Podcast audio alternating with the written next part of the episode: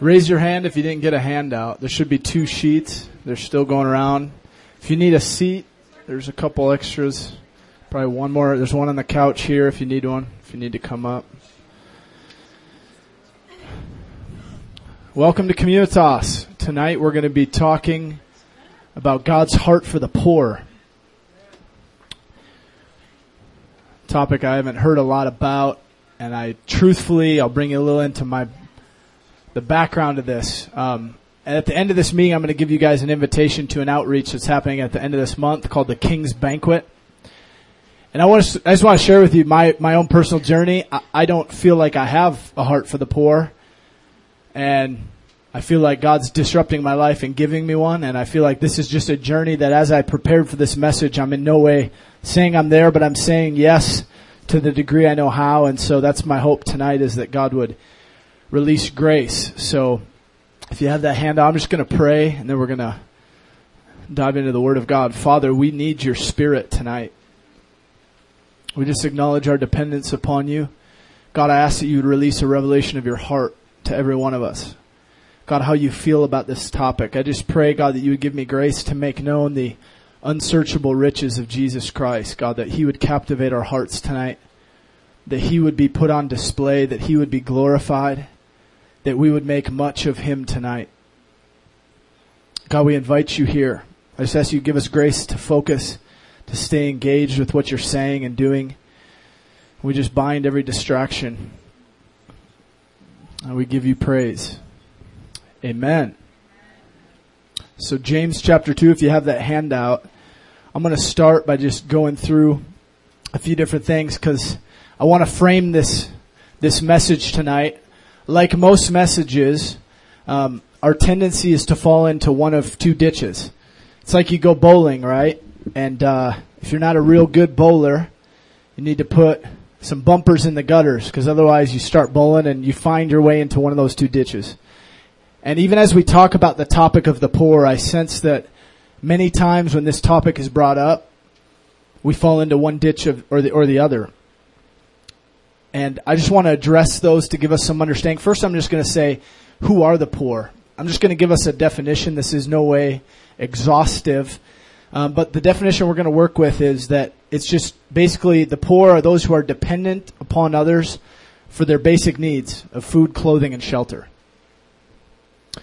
And just so we don't think that this just happens somewhere else, there's an estimated two and a half to three and a half million homeless people in, the, in this nation that are living on the streets that don't have shelter. Um, there's another 35 million roughly that live around the poverty line, um, as defined by our nation's government. And this is a big topic when it comes to the heart of God. And I feel that as we're asking God as a community for His heart, that we can't ignore um, the overwhelming material in the scriptures given to this topic. So I'm going to give you the two qualifications. I feel like when we, when this issue's brought up, I don't know what point it is on yours because mine are different than yours. Sorry, but uh, the two ditches I feel like we face often are the issue of avoidance and the issue of humanism. And so I want to talk about those for a second, so that as we go to the scriptures, we have just a little bit of a foundation. The first issue is avoidance. Honestly, this is where I've lived most of my life. Poverty hasn't really touched me um, in any significant way. Uh, I grew up in a fairly wealthy family and uh, never really was any in a situation where I didn't know where my next meal was going to come from. And what happens in this with this issue is that we actually begin to neglect the clear biblical mandate to serve, love, and preach the gospel to the poor. You remember what Jesus said in Luke chapter four? when he stood up and read the scroll of Isaiah, the first thing he said was, the Spirit of the Lord is upon me. This is when he's beginning his public ministry. And he's quoting one of the most famous messianic prophecies, Isaiah 61. He said, the Spirit of the Lord is upon me because he's anointed me to preach the gospel to who? He said, I'm coming and one of my mandates is to preach the gospel to the, the poor. And so as we are followers of Him, we want to join in that and say, God, I know I'm not there, but show me and give me your heart. And that's what I pray tonight He does. And many strongholds facilitate this view, including pride, lust, greed, fear, apathy, complacency, or laziness. And the truth is, it takes revelation of God's heart to tear down these mindsets. And what I mean by that is, the issue in our lives is not an issue of not having enough information. Revelation is supernatural ministry of the Holy Spirit when it, when God actually reveals truth to your spirit.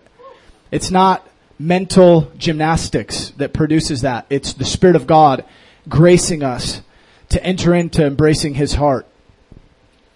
The second issue, and I want to hit on this for a second because this is a big one in our nation, the issue of humanism. Humanism, uh, the goals of humanism, it says there in number two, may appear similar to biblical virtues on the surface, feeding the poor, caring for the sick, striving for peace.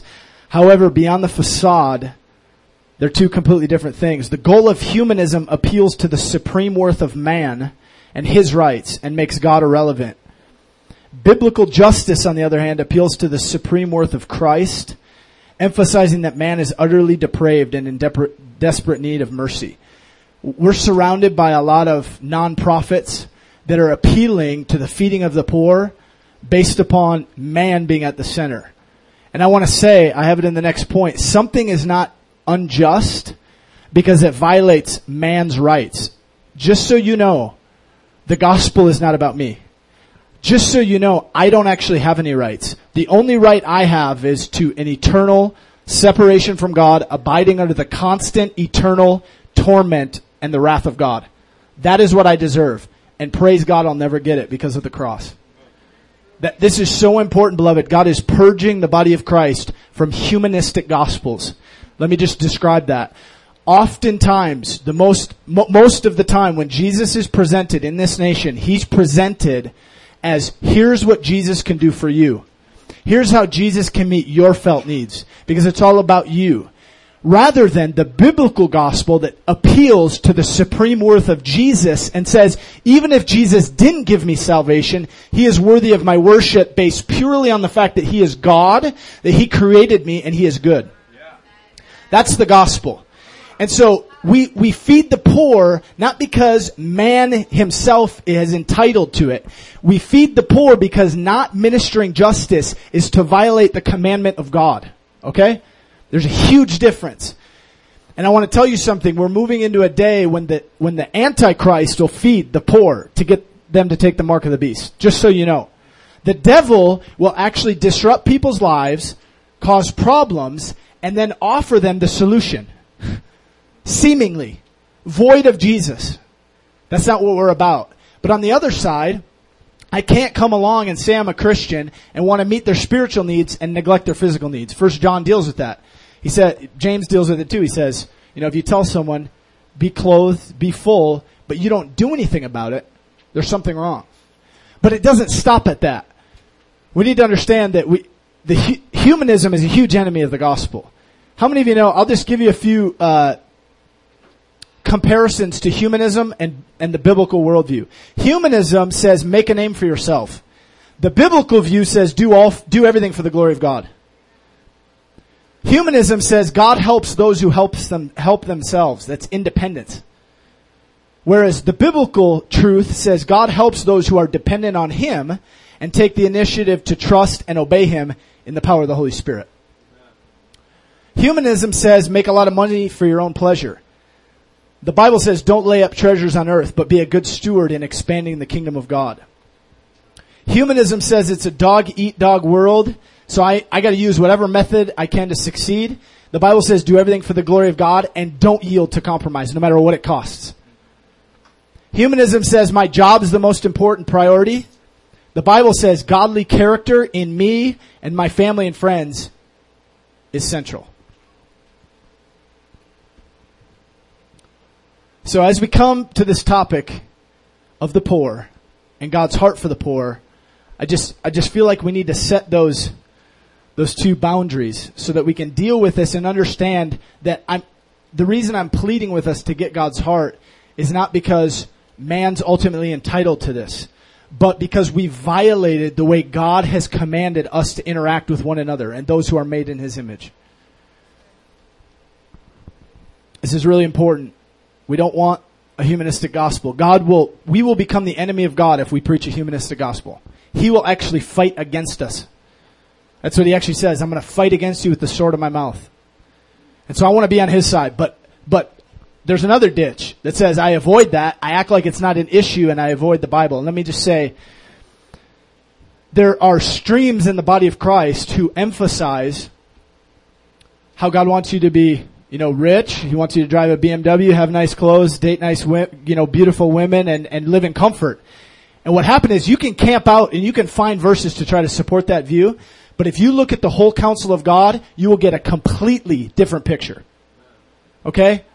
And so we need to understand that we've been fed a gospel that's been all about us. And it's caused us to neglect something so central as God's heart for the poor. Let me just say, there's two facets to the gospel that should be on your sheet that are essential to maintain this narrow path. The first facet is a passion for the glory of God. That is saying, Jesus, you don't sit enthroned in heaven for the happiness of man. I was created for the glory of God. I am created that through every breath, and Paul goes on to say, whether eating or drinking, whatever you do, do all for the glory of God. He's saying down to the last detail of your life, what you choose to eat tomorrow, we want to make those decisions in light of how can Jesus' glory be put on display.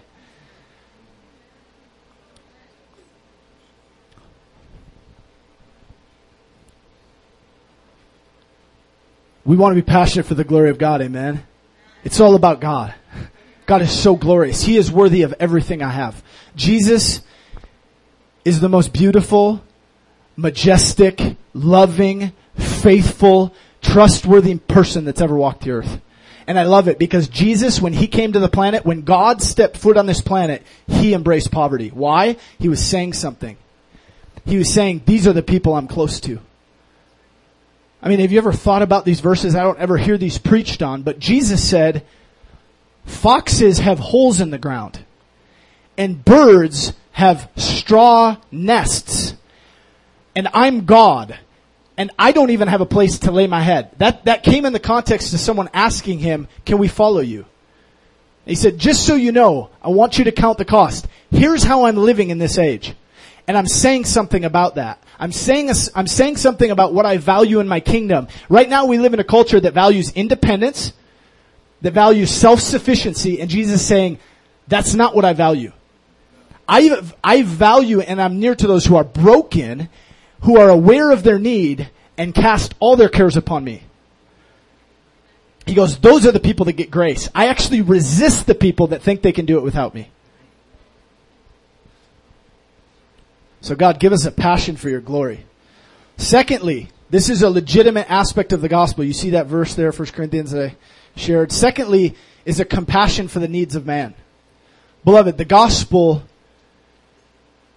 is the best news ever when it comes to the need of man. And what happens is, if I neglect either of these, I fall into a ditch. If I neglect the glory of God, I adopt humanism. It's all about man. But if I neglect the needs of man, I fall into legalism. And so the truth is, Jesus, in Matthew 9, when he saw the multitudes, he had just healed them. It says he was actually moved with compassion for them. Jesus came to seek and save the lost. The gospel meets the needs of man, but it's, that's not primary. When you think about the Lord's Prayer, I was talking with a brother about this today. He was saying, you know, I've been around a lot of people that p- pray in the flesh a lot.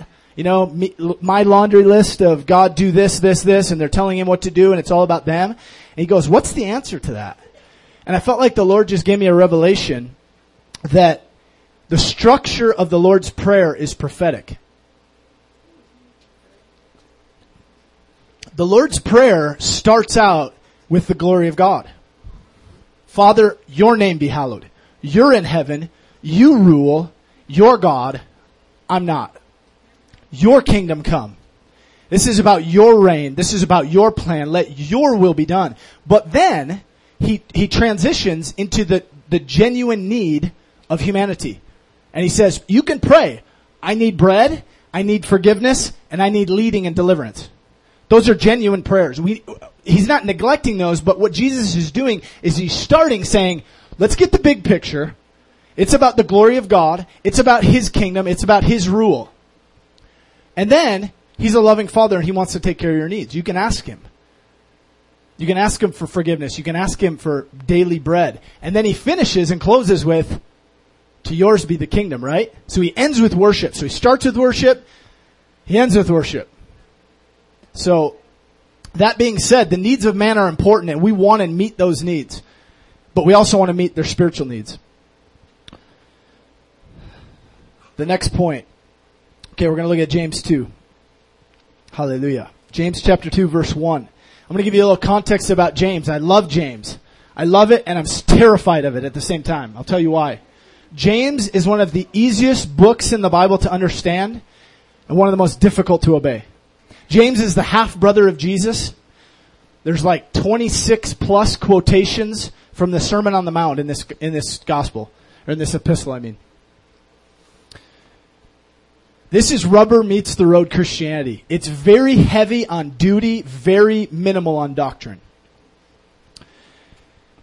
James chapter 2, he's just got done kind of giving the theme of the book, and that's that we'd be doers of the word and not hearers only. And then he talks about what true undefiled religion is, and he says in verse 1, My brethren, he's talking to Christians, this is written to the, the church do not hold the faith of our Lord Jesus Christ, the Lord of glory, with partiality. So he starts in chapter 2 and he gives us a command. He says, guys, don't hold this faith with partiality. And what partiality is, is it's favoritism. It's giving favoritism to someone based upon their externals. And what's cool is James gives this command, don't hold this with partiality. And then he gives them what seems like an example that was taking place in the church.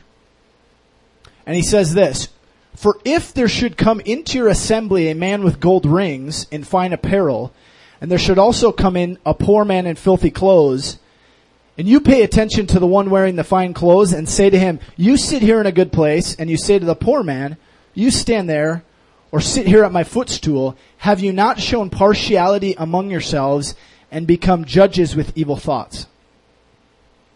Listen, my beloved brethren, has God not chosen the poor of this world to be rich in faith and heirs of the kingdom which he promised to those who love him? Let me read that again. Has not God chosen the poor of this world to be rich in faith and heirs of the kingdom? There is a choosing in the heart of God. And he has actually chosen people that are poor and needy and lacking the things that we often take for granted. And he says, those are the very people that I want that I'm gonna, I'm gonna, I'm gonna choose them to be rich in faith and to actually inherit my kingdom. Part of it is he's saying something about the kingdom. He's saying what he said in John 18, my kingdom's not like this world systems. Right now in our, our world, I don't know if you know this, but the meek are not inheriting the earth. Jesus said the meek will inherit the earth. Right now, meekness gets you put to the end of the line and self-exaltation brings you to the top. There are not many leaders in our country and in our world that are walking in extraordinary meekness. But Jesus says, my kingdom, when it comes, it prizes meekness. And that's why it was so offensive when Jesus came as the ruler of the earth, as the Messiah, and voluntarily laid down his life. To the Jews, what is that? That's a, that's an offense. That's a stumbling block. They trip over that. They go, what? Wait, wait, wait, wait. That's, that can't be the God I'm following. And, and Jesus says, you missed, you missed my heart. I'm coming because I am actually bringing the solution to poverty. Ultimately, at the root of poverty is sin. And it's not going to be done away with in this age. But that does not minimize our desire and our need to minister to them. So he's inviting us into that. Paul embraced this. Jesus embraced this. And they embraced it. Jesus often pointed to the age to come. When the apostles came, do you remember that story with the rich young ruler? He comes, and I just want to say, money is a massive issue in all of our lives. God is dealing with me about money. How many of you know money can actually be a salvation issue for somebody? The rich young ruler, money was a salvation issue. Jesus said, you got one thing left to do. You need to sell everything you have, give it to the poor, and come follow me. And it says he was grieved because he had a lot of stuff. And the clearest way for us to actually examine where we're at with Jesus is to look at our pocketbook. That is usually the last thing that's converted in someone's life.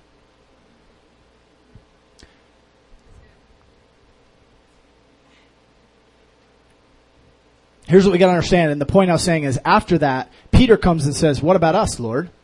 We've actually done that. We actually did what that guy didn't do, and I love what Jesus says. He goes, you're gonna receive in this life, but eternal life in the age to come. And he points them to, here's what the rich young ruler, I didn't plan on talking about this, but here's what he missed. The rich young ruler missed something.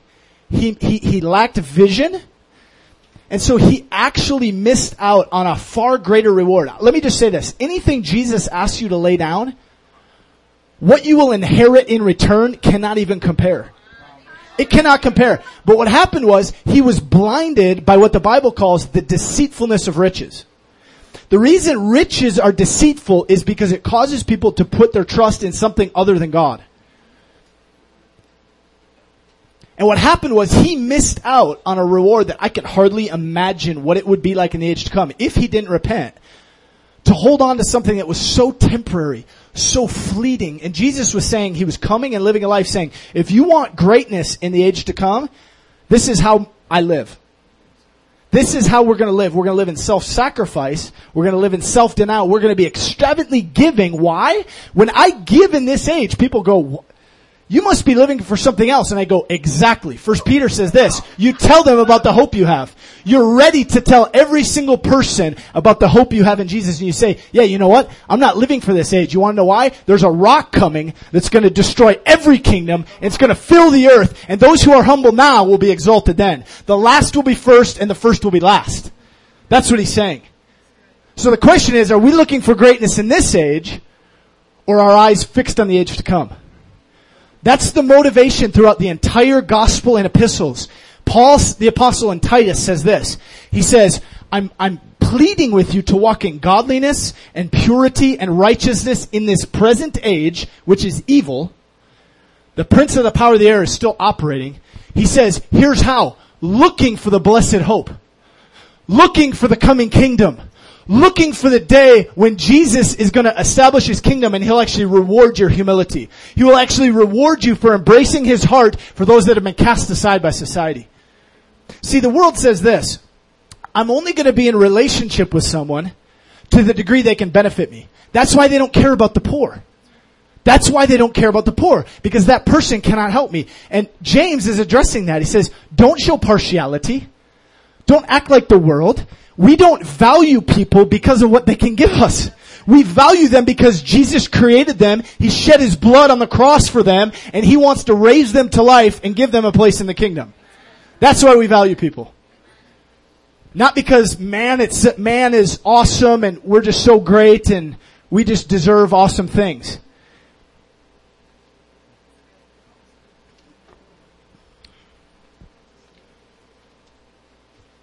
I love this verse. Let me just say this. We need an understanding of faith.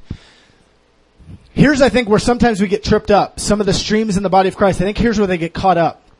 They recognize valuable, genuine promises of God. But what they miss is the time frame on those promises. Hebrews 11 says this. Hebrews 11:13, talking about the greats in faith, it says they died in faith, not receiving the promise, but they saw them afar off and they were assured of them and they embraced and confessed that they were strangers and pilgrims in this earth. The greatest fulfillment and manifestation of faith is not in this age. It's in the age to come. If you get caught up thinking, if I have faith, everything will go well for me, you'll fall into deception, you'll compromise. How well did it go for the prophet Isaiah? It's going to go really good for him in the age to come. Trust me. He got sawn in half for his testimony. He got sawn in half because he was unwilling to, to leave the truth and abandon it. It actually says that they avoided a, a deliverance, a temporal deliverance, because they knew they were going to obtain a better resurrection. There's a day coming where if you don't have a vision of the age to come, you'll compromise. because they're giving you something now. And Jesus says, when you feed the poor, when you get my heart from the poor, here's what I'm imparting to you. I'm imparting understanding of eternity and what I value and I will reward forever. You tracking? That's just a side point. Faith often is the very thing that leads you into difficulty, not the thing that necessarily delivers you from it temporarily. That's the whole, that's the whole theme behind Hebrews 11. He's saying, look at all these great men and women of faith and look at what they went through. But guess what? They saw a city a heavenly country, the new Jerusalem. They knew it was coming. They knew ha- they had an inheritance in it. And Jesus is saying, this is what the poor need to hear. Did you know that the good news is far better news to someone in poverty than it is? To, uh, let me just let me just give you a practical example. By the way, I just want to introduce. I got I got my buddy Blaine and Lewis back there. You guys just want to give them a wave. These guys are these guys I get to work with on the streets. They're both a part of Trinity Works. Lewis is an evangelist and, and Blaine's Papa. Papa Blaine. And they're going to share a little bit uh, afterwards about the, the King's Banquet, which is the, the outreach we're doing at the end of the month. But um, on the streets, I'll just say this. I've, as far as I was trying to remember, because I don't, I don't want to exaggerate. I want to be just totally genuine on this testimony. As far as my knowledge, I don't remember a time, well, maybe one or two times where demons were manifesting in someone that a poor person refused ministry a poor person refused prayer and hearing the gospel and, and meeting their needs. I've had hundreds, if not thousands of wealthy business people say, I want nothing to do with God. I don't need him. I'm fine. And Jesus goes, I need to declare something to them. Go minister to the poor.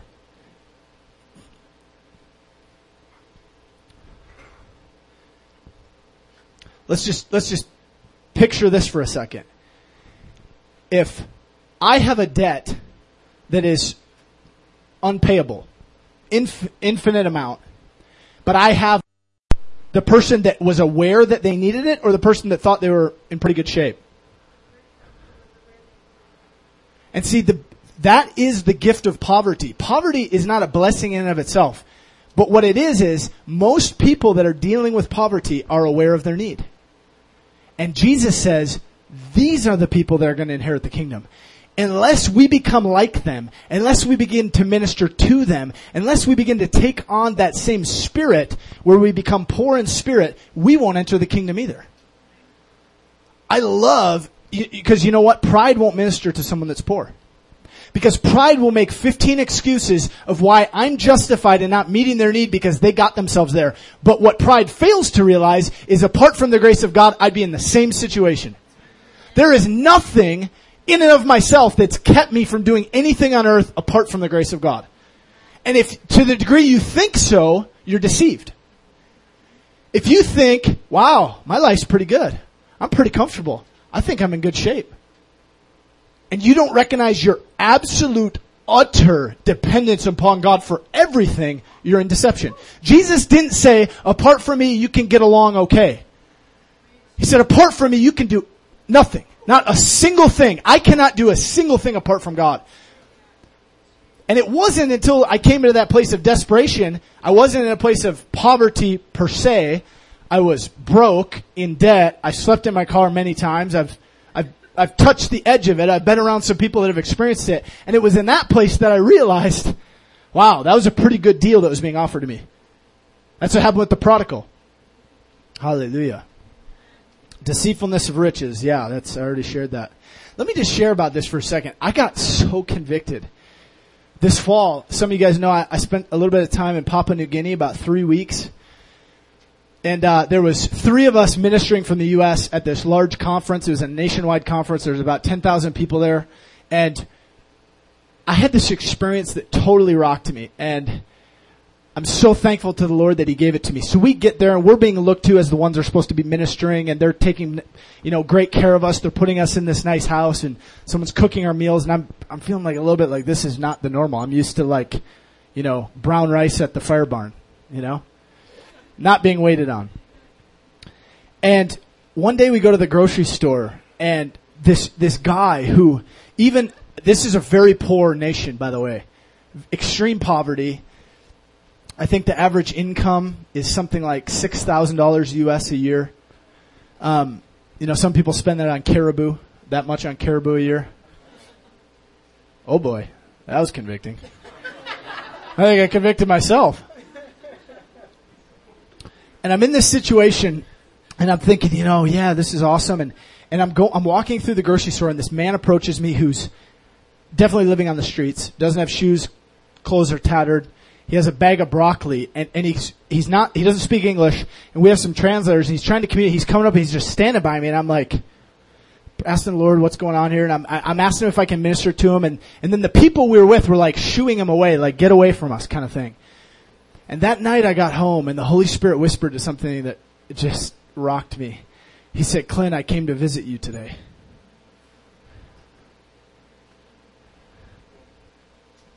Guess who he came to visit me as? And I was not immediate to respond to his needs and, and to and to serve him and to go low and ask him how I can bless him. I wasn't I wasn't quick to do that. I wish that would be, maybe be a better testimony if I did. But the truth was, Jesus said this in Matthew 25. He says, In the degree that you didn't do it to the least of these, my brethren, you did not do it to me. Now, I'm not advocating that we need to run around and just respond to every need that's available. You'll burn out. But what we do need to do is ask God for His heart. And we need to obey Him. I'll tell you another story. I'm driving by, this is in the middle of winter. This was actually up on Snelling. Snelling and E2. There's the E, the Bethel exit. And I'm on the way to a meeting, probably some good Jesus thing, you know. And I drive by these two women. It's the middle of winter, and they're walking along the road. And the Holy Spirit says, pick them up. And I think to myself, you've all had these conversations with God. I think of the five reasons that's not a good idea right now. And how somebody else can do it. And I get maybe a half mile down the road, and it's like, I'm so grieved because the presence of God is gone. You know what I mean? He's just like, whoop, okay, you can do that on your own. Keep going. And I'm like, oh, okay, this is worth it. I'm going to be late. Forget it. I turn around. I remember picking these ladies up and they get in the car and one of them starts crying. And I go, what's going on? And she said, she said, we just asked God that if he was real, he would send someone to pick us up. And, and I thought to myself, oh God, I just about missed that. I, ho- I hope you would have answered it with someone else because I was almost disobedient. And that often happens when I see the needs of someone, I think to myself why they got themselves there and I'm justified not being Jesus to them. But I'm saying, God, disrupt my life. Even as we approach this outreach, I'm saying, God, I have no grid for what it's like to live in a place of poverty. But your son, who is God, who is exalted to the highest place, who is rich beyond anything we can imagine, he became poor. And if that doesn't convict me, whew. So God's calling us to that place. He wants to manifest His kingdom. I love that verse. I think you have it on there. Luke 16. Jesus says, What is highly esteemed among men is an abomination to God, in the sight of God. And I'm just praying that God gives us his heart.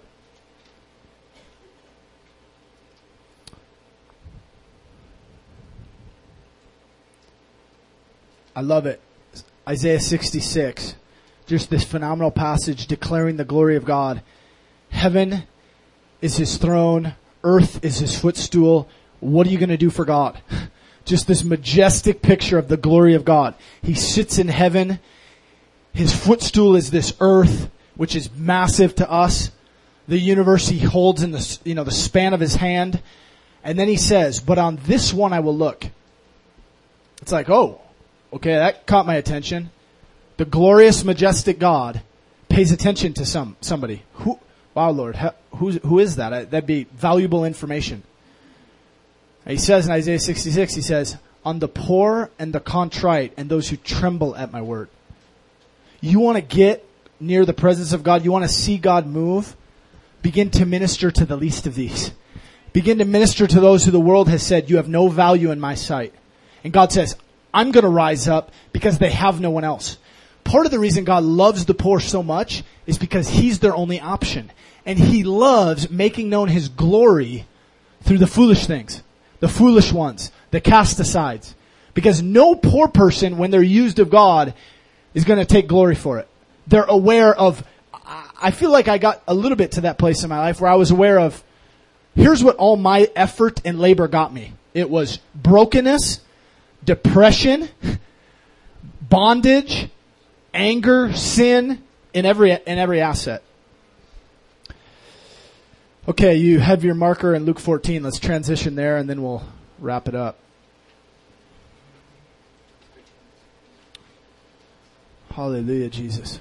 I love it. In Luke 6, Jesus actually says, blessed are the poor for theirs is the kingdom. I love that. Oh, that's just, whew. Jesus, did you really say that? I thought if I followed you, that meant I was going to be healthy, never had a problem, never suffer, everything was going to go well for me, everyone was going to like me. Jesus says, woe to those who all men speak well of. They're doing something wrong. Because I'm the master and I came and they killed me. So don't think that you being my servant are going to be treated better than the master. Okay, so we're looking at this parable. I'm just going to set the table here and we're going to kind of cruise through this and then get to the invitation. Because I feel like this message, God's going to have you a way you can immediately plug in to His heart for this. So the context, I love Luke. I, I don't have time to, I want to, I'll give you a little bit of background on Luke. Luke's a, the only Gentile author in the entire Bible. He's a physician. And I actually wrote the, the, the gospel of Luke as well as the book of Acts. And this gospel is actually coined the charismatic gospel because it actually has more references to the Holy Spirit than both Matthew and Mark combined.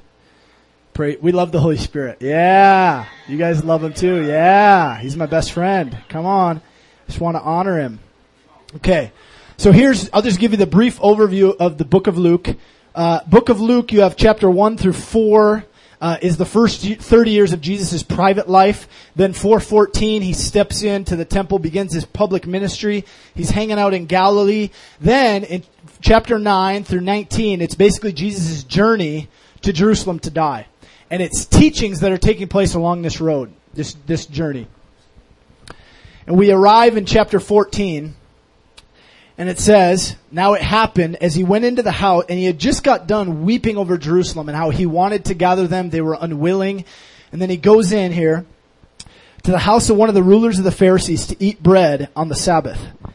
And they watched him closely. And behold, there was a certain man before him who had dropsy, which was a, a type of condition where you had fluid in your member and it was like really painful and like swelling and, okay. Not a physician, but obviously Luke is because he highlights there's actually a bunch of healings. Every five out of every six miracles in the Gospel of Luke is healing. So he was taking a note of it because he knew everything that was going on. I'm sure he was familiar with this condition. I mean, do you ever do you love the context when you start understanding context in the Scripture? Things just make sense. You just go, who's writing this and why, and what's his deal, and why is he painting this picture? And so he, he comes in to eat dinner, and there's a certain man before him and Jesus asks the question, is it lawful to heal on the Sabbath? And most likely they're probably setting him up here, the Pharisees are. They're trying to trap him. They invite him on the Sabbath. They're probably trying to set him up so they can have some accusation because they really don't like him. You know, that's the religious spirit. It's always critical. It's always trying to get you to do something so it can condemn you and etc. And they kept silent. But he took him and healed him and let him go.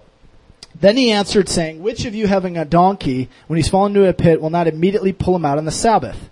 And they couldn't answer him regarding these things. When God asks questions, people can't even answer. I love it. Just ask questions. It's just so convicting. Do you know that's what happened when Jesus was 12? It says the, the, the religious leaders of the day were in awe at the questions he asked. They marveled. I love it. There's a prophetic insight there. Directing conversations with questions. That's just a little evangelism tactic. Okay. So then Jesus goes into a teaching. He says, verse 7, so he told a parable to those who were invited when he noted how they chose the best places. It's kind of like Luke 18, one of those parables you don't really want to have him teaching about you. he's teaching this because he's looking around recognizing, man, all these people really like to be up at the front. They really like to be recognized. I'm convicted. I've been there. I've been in that place of insecurity where I want to promote myself and, you know, be seen as sweet. And so, he says to them, when you're invited and you come in, don't sit in the best place, lest one more honorable than you invited him. But he who invited you, oh wait, sorry. Do not sit in the best place, lest one more honorable than you be invited by him, and he who invited you and him and come and say to you, give place to this man. And then you begin with shame to take the lowest place. But when you're invited, go sit down in the lowest place so that when he who invited you comes, he may say, friend, go up higher. Then you will have glory in the presence of those who sit at the table. Whoever exalts himself will be humbled, and he who humbles himself will be exalted. This is actually a prophet, this is eschatology. Just so you understand the context of this story right here, because we're gonna, I'm just setting the table for the next one. He's saying, who's the king? Has he set a table? Okay. Has he invited people? Okay. Is he coming back? And here's what he's saying. If you live this life now in humility and you don't choose the best place in society, in, you know, culture, he says, when I come, I'm going to call you up higher. But if you set yourself up higher, when I come, it's not going to go good for you because I'm going to take you out of that place. Just so you know, this isn't saying if you just humble yourself for the next two days, God's going to exalt you and it's going to be great. You're going to be famous. Everything's going to be. It's not what he's saying. This is this is this age and the age to come. If I humble myself in this age, if I live a life of self-denial, if I carry my cross, if I choose to go low, when He comes, He's going to lift me up. That is glorious. I don't care if no man ever recognizes you in this age. Jesus see the, sees the workings of your heart. He sees the times that you take the low road. He sees the time when someone doesn't give you what you deserve. And he goes, that's okay. That's okay. If you humble yourself, I'll exalt you. Okay, so that's the point of that. But then he goes on and he says, to him who invited him, so he transitions from talking to everyone there to the, actually the guy who brought him into his house. And he says, when you give a dinner or a supper, don't ask your friends, your brothers, your relatives, nor your rich neighbors, lest they also invite you back and you be repaid. What? Don't invite the people that can give you anything in return. Don't invite the rich. You're going, this guy's not living the same way I've been taught to live. Usually we invite the very people who we think can promote us. you know what I'm saying? Those are the people we usually draw near to and try to, you know, manipulate and get in favor with and, you know, maybe they'll recognize me. Jesus says, don't do that. But when you give a feast, invite the poor, the maimed, the lame, and the blind. And you will be blessed because they can't repay you. You're going, what? That's not the blessing that I thought was a blessing. He goes, when you invite people, and go out of your way to invite the people that can do nothing for you. Why? Because then who, who, who ends up repaying you? I love this. For you shall be repaid at the resurrection of the just. Oh, come on, Jesus. Anybody excited for the resurrection of the just? Anybody excited to receive the reward at that, on that day? He says, guys, we're living for that day. And that should motivate us to actually go out of our way to minister to and serve and love the very people who can do nothing for me. because then at the resur- resurrection of the just, God will repay us. And it says, now he who sat at the table with him heard these things. He got it. Maybe we didn't. He goes, Oh, man, blessed is he who's going to eat bread in the kingdom of God. Do you know that you're going to sit down at a table with Elijah and Abraham and Moses? Come on. And like Justin Martyr and Clement and the early church fathers and some intercessor from, you know, the Middle East who's just been faithfully laboring in intercession as like the greatest in the kingdom. There's going to be a big feast. Ooh! Love it. Okay. And he says, then he, then Jesus responds. So this guy gets it. He goes, that's, that's really what I want. I, I, I really want to be blessed and eat in the kingdom. And then he tells this parable, and this is where we're going to end. A certain man had a great supper and he invited many. And he sent his servants at supper time to say to those who were invited, come, for all things are now ready. But they all with one accord began to make excuses. The first said, I bought a piece of land, I must go and see it. I ask you to have me excused. Another said, I bought five yoke of oxen. I'm going to go test them. Ask you to be excused. Still another, I've married a wife, therefore I can't come. Are, are any of these things in themselves sin? How did man fall in the beginning? What did, what did they do? What was the physical act? Is eating fruit a sin generally? It is when God says not to.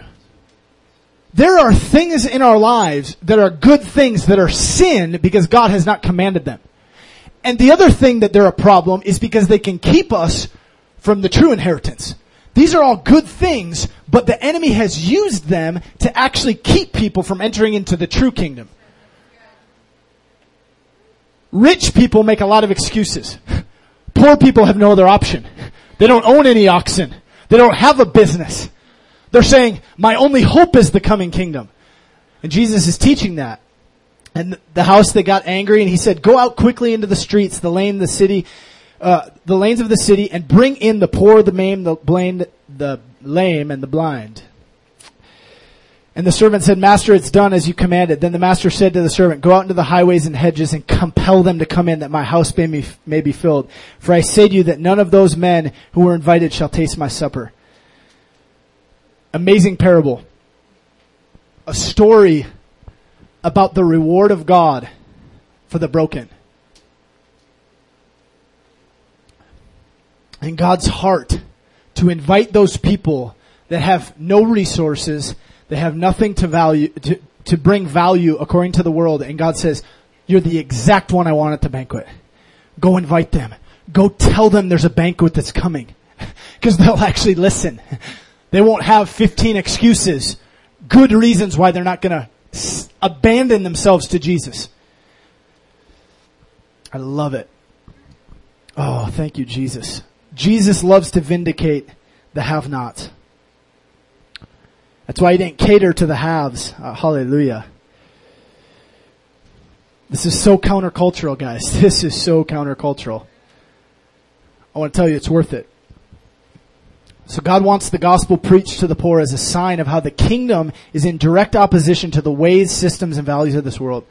And unless we become like them, you know what? A lot of times ministering to the poor is more about God doing something in me than it is even about meeting their needs. Because he could actually meet their needs apart from me. But he's saying, Clint, I want to teach you something. I want to teach you dependence.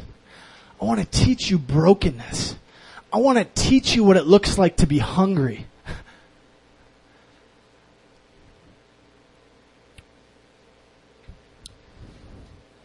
So, how do we become doers of this word and not hearers only?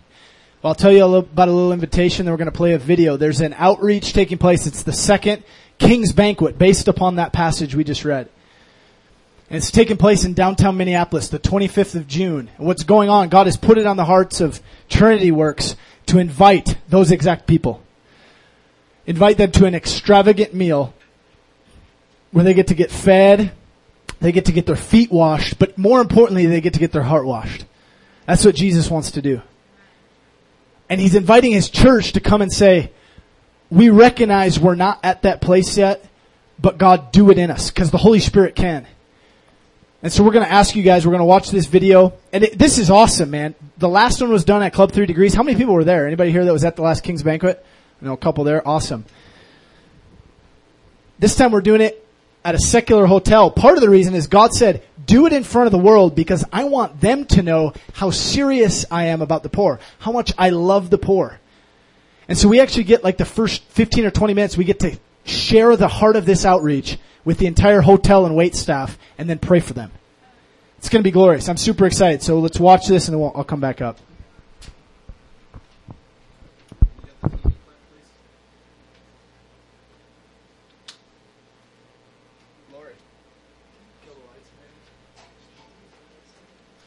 We are living in incredible times, what the Bible describes as the end of times. The signs are all around us. There are wars and rumors of wars. The, the nations are in turmoil. The economy is uncertain. And in the midst of that, God is calling His people to a place of real surrender to His purposes. Uh, it's no longer enough anymore for us just to come to church and to sit and to listen to a message and to go back to our ordinary lives. God is challenging each of us, every single believer, to step into the fullness of His heart and the fullness of the kingdom, to make our belief and our faith in Christ more than words, but to come into a place of action. The film you're about to see is about an outreach we did in last November uh, called The King's Banquet, which was God's way of challenging us to receive His heart for the poor. Um, we had the opportunity to really cry out to Him and ask Him, God, would you, we don't have a heart for the poor. How do we get it? So, God, would you give it to us? And in the process of praying and preparing for this outreach, He did just that. Uh, he gave us a heart for the poor and for the broken in our city. And we believe if you're willing to say yes to God, He'll do the same for you. Then we can be empowered by His Spirit to go out and do the works of the kingdom. Because what the world is waiting for is they're waiting for believers who don't just say they believe in Jesus, but are willing to do the works of the kingdom to demonstrate God is alive. He loves you and He wants a relationship with you. They're waiting to see the reality of Jesus manifest in our lives. I hope this video blesses you. I hope it challenges you. I hope it provokes you, not just to say yes and amen, but to say yes and amen and to get up off your seat and to step into what God's calling you to do, to be part of His move across the nations in this hour.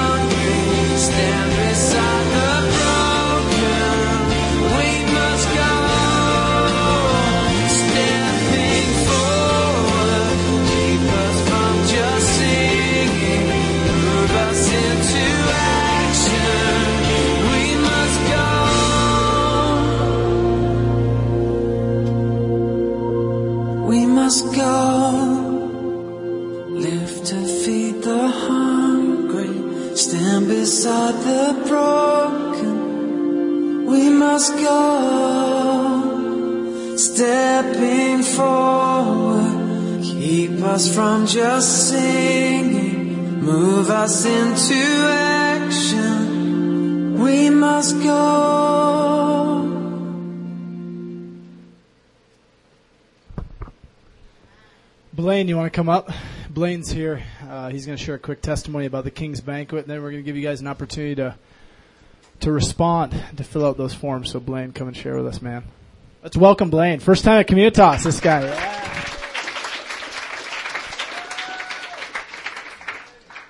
Thanks. Thanks for having us here.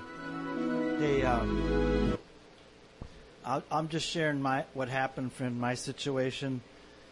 This was our first time last year, and uh, one of the instructions that we had as part of the follow up to Luke 14 was from John 13, and that's where Jesus washed the disciples' feet.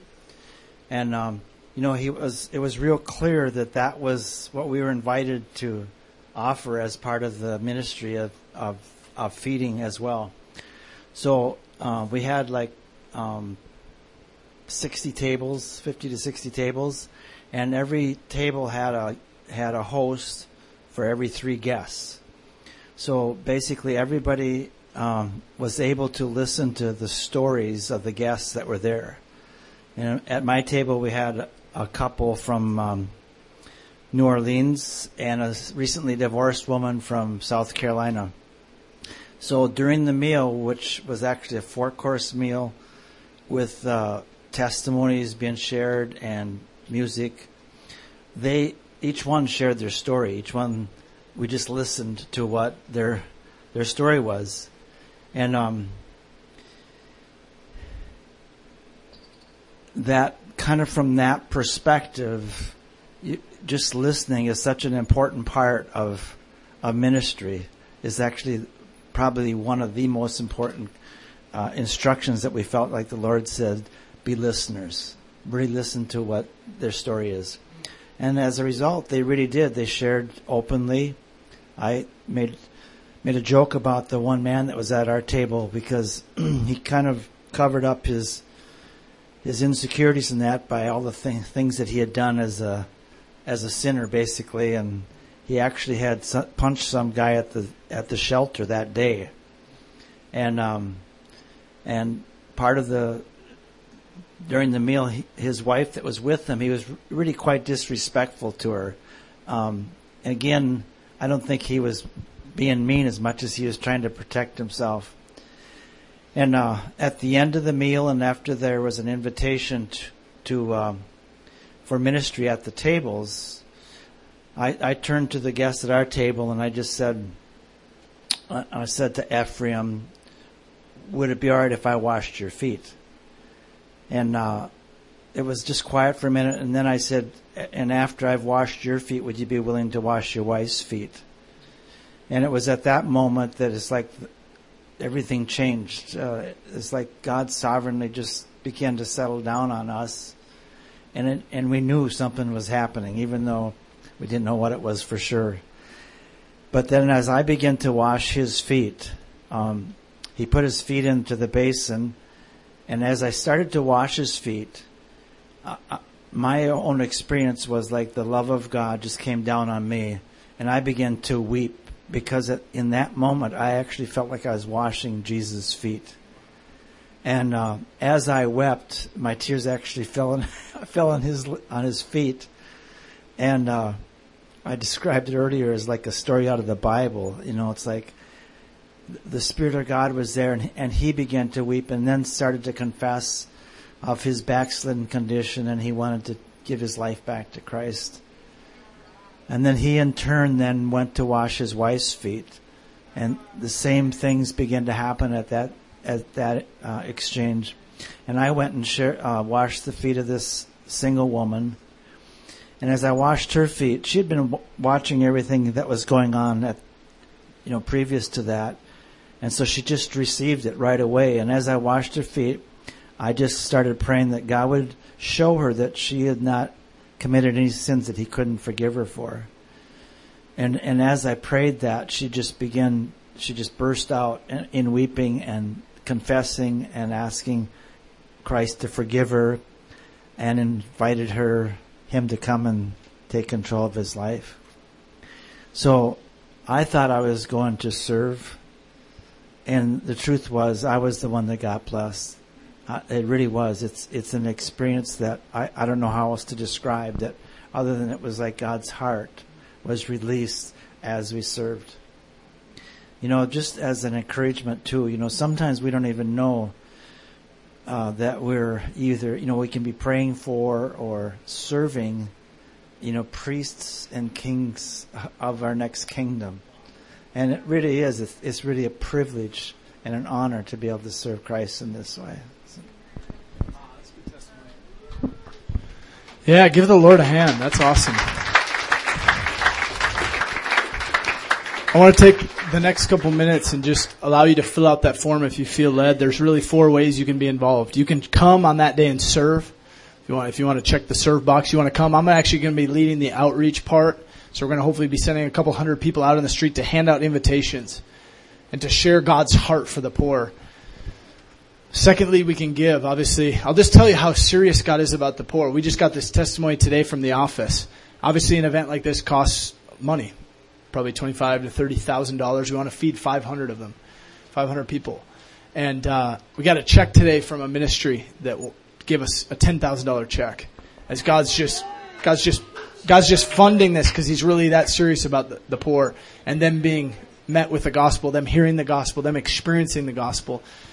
Um, third way is you can mobilize your church. For those of you who maybe your church hasn't heard about this outreach, I have some mobilization packets I can give you.